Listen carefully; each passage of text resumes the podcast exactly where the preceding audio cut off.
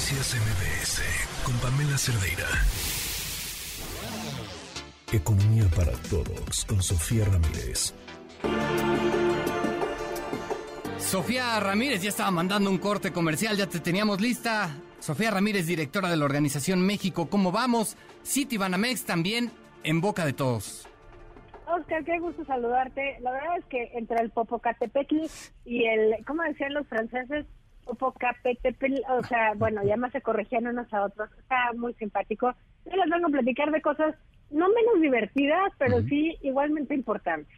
Y es que el día de hoy las primeras planas prácticamente de todos los periódicos de circulación nacional, no solamente los del sistema financiero, pero sí empezando por el financiero, el economista, Reforma, Excelsior, vaya, prácticamente todos, incluyendo la jornada, abordan el tema de City. ¿Qué quiere decir City, City Banamex, City en Nueva York? ¿Qué está pasando? Bueno, ustedes saben que no tenemos la penetración financiera más grande del mundo. Eso quiere decir que a pesar de que seis de cada diez mexicanas y mexicanos dicen que tienen algún tipo de instrumento financiero formal, realmente no eh, necesariamente se traduce eso en que todo el mundo tenga una cuenta. Muchas personas tienen solamente una cuenta de ahorro, otras personas tienen cuenta, digamos, para recibir los programas sociales, otras personas a veces tienen crédito.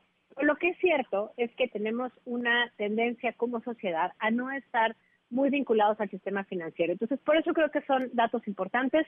Ustedes saben que Citibanamex ha estado en venta desde hace pues prácticamente más de un año, desde que se anunció que eh, iban a poner en venta el negocio minorista, digamos, el negocio de consumo y de empresas en México, pero también en otras economías. Vaya, no es que sea un tema solo de México. Muchas personas aprovechan, digamos, la coyuntura para decir, claro, es que no tenemos Estado de Derecho. Cierto, tenemos muchos problemas de Estado de Derecho, pero lo cierto es que en este caso ya se venía augurando esta separación del negocio como una estrategia a nivel global para maximizar pues las ganancias, las utilidades, los dividendos y demás de la empresa. Entonces, vámonos por el principio. Esto fue, insisto, en eh, 2022.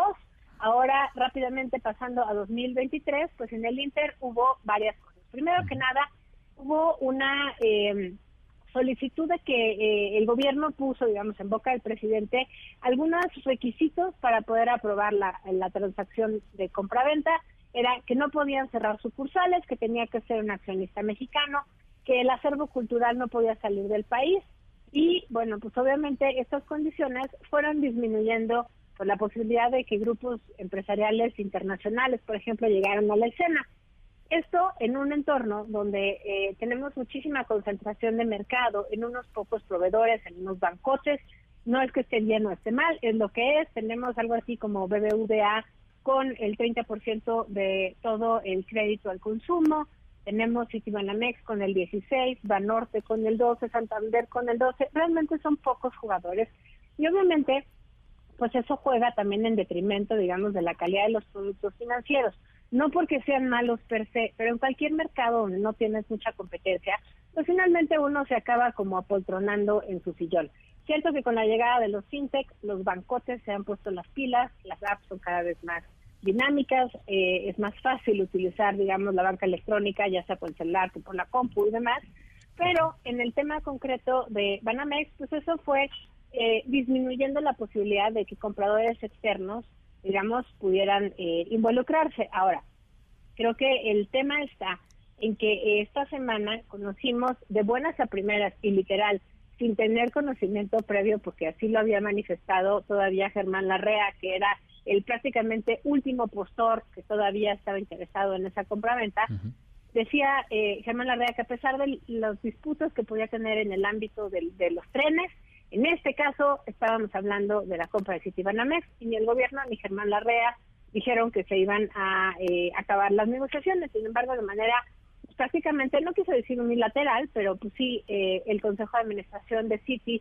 respaldado, digamos, por eh, las autoridades y instancias de gobierno de Citi Internacional, deciden en Nueva York que en México, en este momento, lo que conviene si bien sí es separar el negocio minoritario y de empresas de los clientes eh, institucionales, que es esta banca institucional con, la que sí se queda Citi, bueno, pues lo van a seguir haciendo, pero con una estrategia diferente. Ya no están buscando un comprador del negocio en México, están buscando, uno, recomprar las acciones que ya habían puesto en bolsa, dos, hacer una valoración adecuada, para tres, poder salir a venderlo al precio de mercado sin tener que negociar uno a uno, digamos, eh, pero esto pues obviamente toma tiempo y no va a ocurrir eh, este mismo año como se preveía, sino que va a ocurrir en 2025.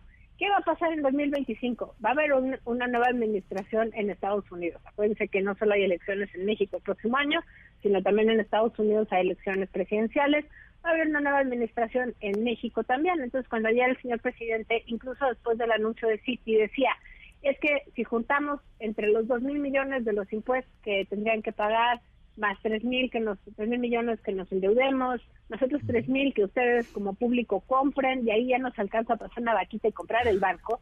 Bueno, pues creo que realmente eh, si seguimos las reglas del juego como se han seguido hasta ahora, los lineamientos de la banca y eh, digamos los estándares internacionales a los cuales estamos muy apegados, bueno, pues entonces eso está digamos fuera de discusión, al menos por la vía eh, más institucional y lo que se está esperando es que en 2025 se haga esta transacción en esos términos con la venta a valor de mercado tras, bueno, pues eh, una serie de cambio de ruta, pero no de cambio de intención de deshacerse de esta banca minoritaria de consumo y empresas. Entonces, creo que es importante porque la pregunta que eh, me he topado en, estos días ha sido, ¿y, qué hacemos? ¿Sacamos nuestro dinero de, de City Banamex? No, la respuesta es no. Por el momento pareciera ser que cuando se anuncie este tipo de estrategias, acuérdense que lo que quiere hacer el, banco pues es maximizar sus utilidades y el valor de la empresa para poder colocarla en el mercado a un mayor valor.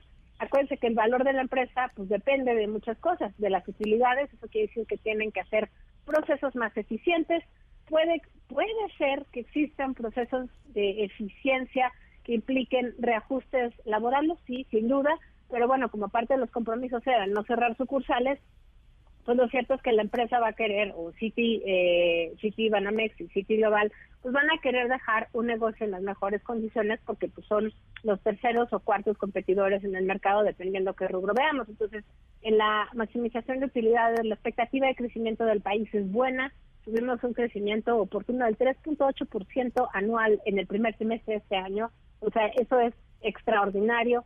Tenemos tasas de interés ahorita todavía muy altas en la tasa de interés de referencia de los bancos centrales, tanto en México como en Estados Unidos, y hay un poco una competencia. Si tú tienes tasas de interés muy altas en CETES, pues tú y yo vamos a querer invertir o eh, guardar nuestro dinero en CETES, no en la bolsa. Entonces, en la medida en la que sube la tasa de interés de referencia, baja el valor de las acciones en bolsa. Entonces, como la tasa de interés de referencia todavía está alta porque la inflación no acaba de bajar, pues están esperando que para 2025 ya haya bajas tasas de interés, no solamente en la parte política, y bueno, pues los riesgos a los cuales está expuesta la empresa en este momento prácticamente son menores. No quiero desestimar la eh, el riesgo de que el gobierno dijera, pues me lo vendes a fuerzas, pero yo creo que no tiene mucho sentido, tampoco tiene eh, muchos pies ni cabeza, y bueno, pues yo quisiera dejar a todos más o menos tranquilos. No tienen que salir corriendo, van a invertir, va a haber buenos rendimientos, va a haber mejoras posiblemente en la calidad de la atención al cliente.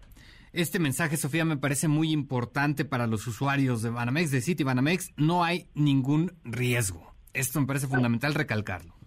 No, sin duda. Para los cuentavientes, para los tarjetavientes, para los creditovientes, yo diría, ahorita tranquilos, ahorita no hay nada que hacer, ahorita a la empresa le interesa tener buena eh, sanidad en sus finanzas y por lo tanto que la empresa valga más, eso implica que seguramente van a invertir en que así sea. Y finalmente, Sofía, sin el afán, por supuesto, de polemizar o generar algún tipo de polémica, eh, eh, hay quienes hablan de que la venta de City Banamex la terminó descarrilando el presidente López Obrador. ¿Tú lo ves así?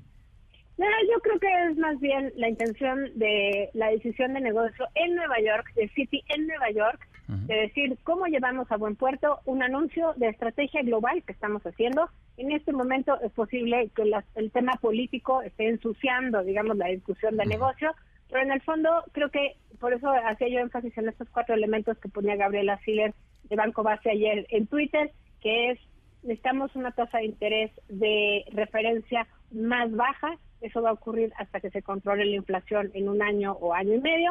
Tenemos que tener buen crecimiento económico, vamos por la senda correcta, posiblemente haya una ligera recesión o contracción económica final de este año, para 2025 ya habrá pasado, y finalmente, pues la empresa tiene que tener utilidades. Entonces, yo más bien pensaría, es una decisión de negocio, no suena tan bien en este contexto de broncas con eh, los dos entre los dos principales actores que estaban involucrados en una posible compraventa de City, que era Germán Larrea de Grupo México y el presidente López Obrador.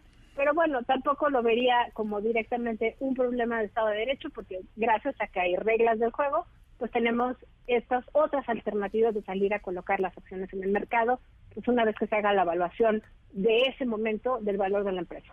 Permíteme decirlo así, Sofía, rapidísimo. Eh, se pateó el bote, todos tranquilos, vamos a patear el bote. Correcto. 2025, ¿no? Me parece muy bien, es una buena expresión. Perfecto. Sofía Ramírez, te agradezco mucho, muy buenas tardes. Un abrazote, hasta luego. Noticias MBS con Pamela Cerdeira.